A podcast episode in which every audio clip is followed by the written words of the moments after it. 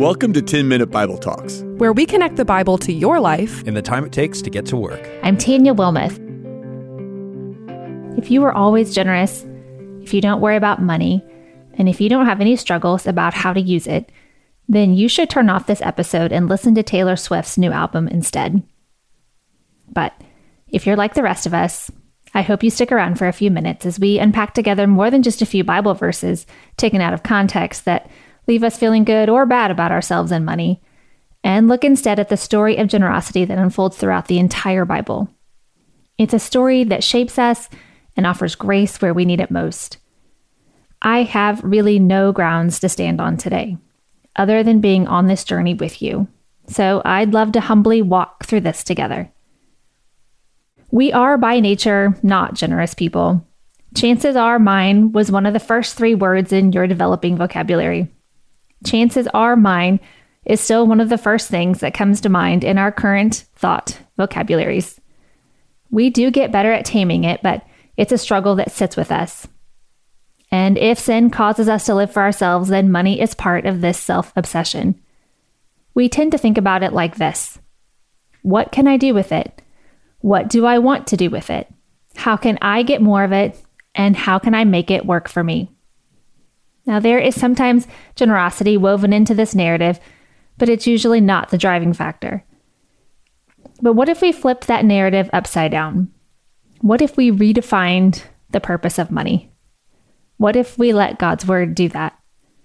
Well, Deuteronomy 15 tells us about something called the year of Jubilee. When God used Moses to tell the Israelites how to live in the new land, he commanded generosity.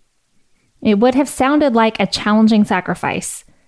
In the seventh year, you're not only going to refrain from working your land, but you're going to stop collecting revenue from the people who owe you money, and you're going to release any servants that are working for you. The message was really this Your abundance is going to provide for the needs of others. Is this the way we view money? that it's a tangible way God has given us the ability to provide for the needs of others? Let's back up because I promised we wouldn't take a few verses and make a blanket statement about money. If we widen the lens, the biblical story is a generosity story. For God so loved the world, he gave. He gave creation. We struggle to even put words to the majesty of God's creation. But if you've even escaped the concrete walls of your school or office today to breathe in the air or see the sky, then you've experienced the wonder of this creation. If you saw your kids before school or took your dog out for a walk, you have been touched today by creation. The ground level of understanding generosity doesn't begin with a line item on how much to give. It starts with the awe of what the Lord has given us he gave the covenant. Moses dedicated the majority of his sermon to the loving gift of God's covenant. Their father Abraham was an idolatrous servant of self. Yet God came to him and gave him an eternal promise that would alter the course of his story and ours. God makes covenant with us, not because of what is in us, but what is in him. The ground level of understanding generosity doesn't reflect the goodness of the one receiving, but the good heartedness of the giver. God's covenant is his generous heart on display. He gave freedom from slavery. The pandemic revealed a problem we have with commitment. While there were certainly times we needed to stay home, we used excuses like never before to get out of things we promised we would do. All it took was one word COVID. Our promises can be fickle and subject to conditions. We often don't follow through with our promises to be generous, but not so with the Lord. Even when it looked like things were going in the opposite direction for Israel, God was unleashing his power on a hard hearted king to free his people from slavery in Egypt. God is generous with his power.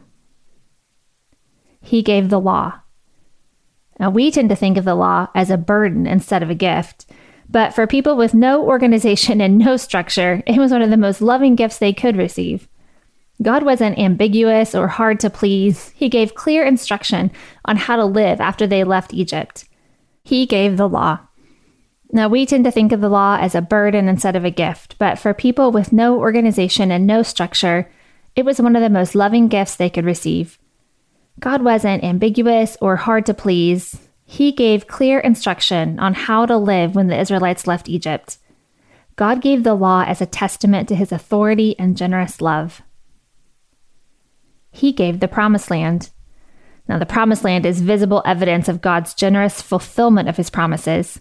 Since Israel was preparing to cross the Jordan, they were looking head on into the generosity of their Father, who was patient, kind, and faithful.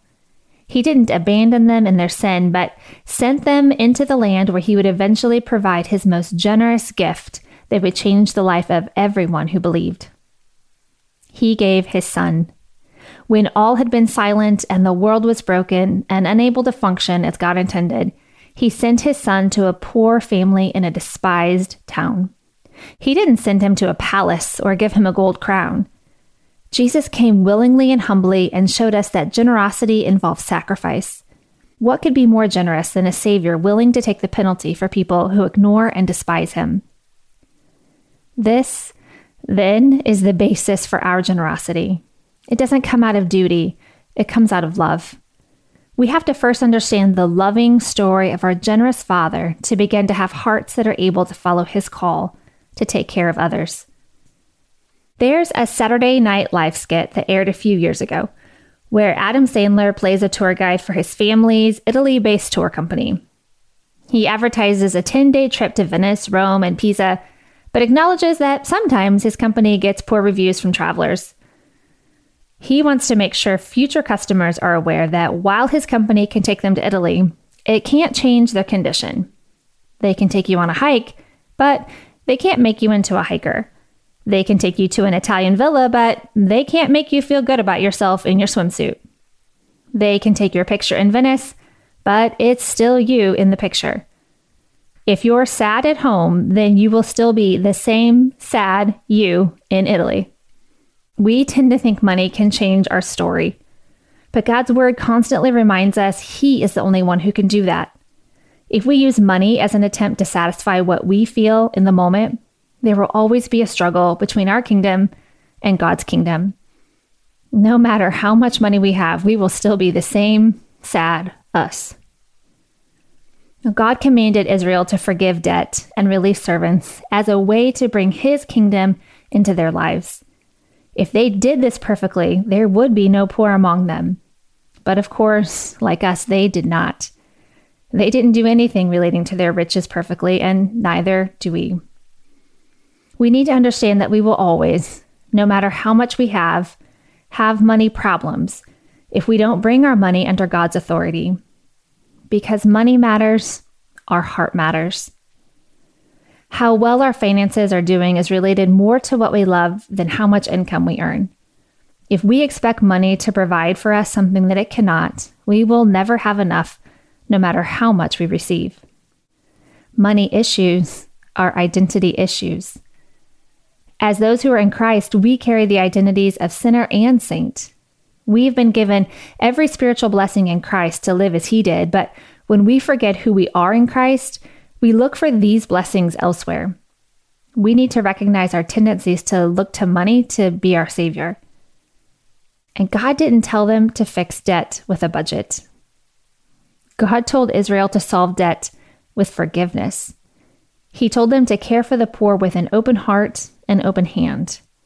He told them to depend on Him in the sabbatical year to provide food instead of working the land. I'm not telling you to throw your budget out the window. I don't think that's what it says. But I don't think the biblical story tells us this is a solution to the problem we have with generosity. If so, we could line item our way through life and we would be very cold and calculated people. A budget can't address underlying heart issues with money. But there is amazing grace for our struggles with money. God is extraordinary with the generosity of his grace. He knows we need to be rescued from our self focused and idolatrous lives, just like Abraham. And he comes to us even when we're not crying out for his help.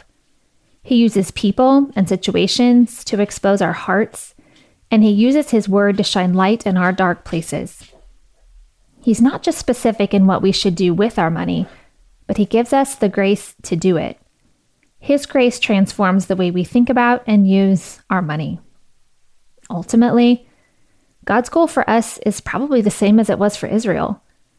Your generosity is going to provide for the needs of others. And if you're used to setting money goals, God would put generosity on the top of your list and everything else would flow out of that one goal. He has a bigger plan for us than to meet our desires with money. And, well, ultimately, like Adam Sandler said, be as sad after as we were before. He calls us to follow his example and open our heart as he has. And the needs he puts before us, well, they're not accidents, but they're opportunities. And the way we respond shows God's heart to a needy world. In 2 Corinthians 8, Paul says that generosity is not just a command, but proof that the earnestness of our love for others is genuine. If this isn't where we are yet, we can ask God for help. He won't turn us away, for He loves giving generously what He alone can give. Are you prepared to invite Him to reshape your financial life via your heart? If not, why not? His grace abounds and awaits. Before you forget, sign up for the brand new TMBT newsletter. Hit the link in the show notes, and you'll get an email every Wednesday that will help you beat the midweek slump and go deeper in your walk with Jesus. Thanks for listening.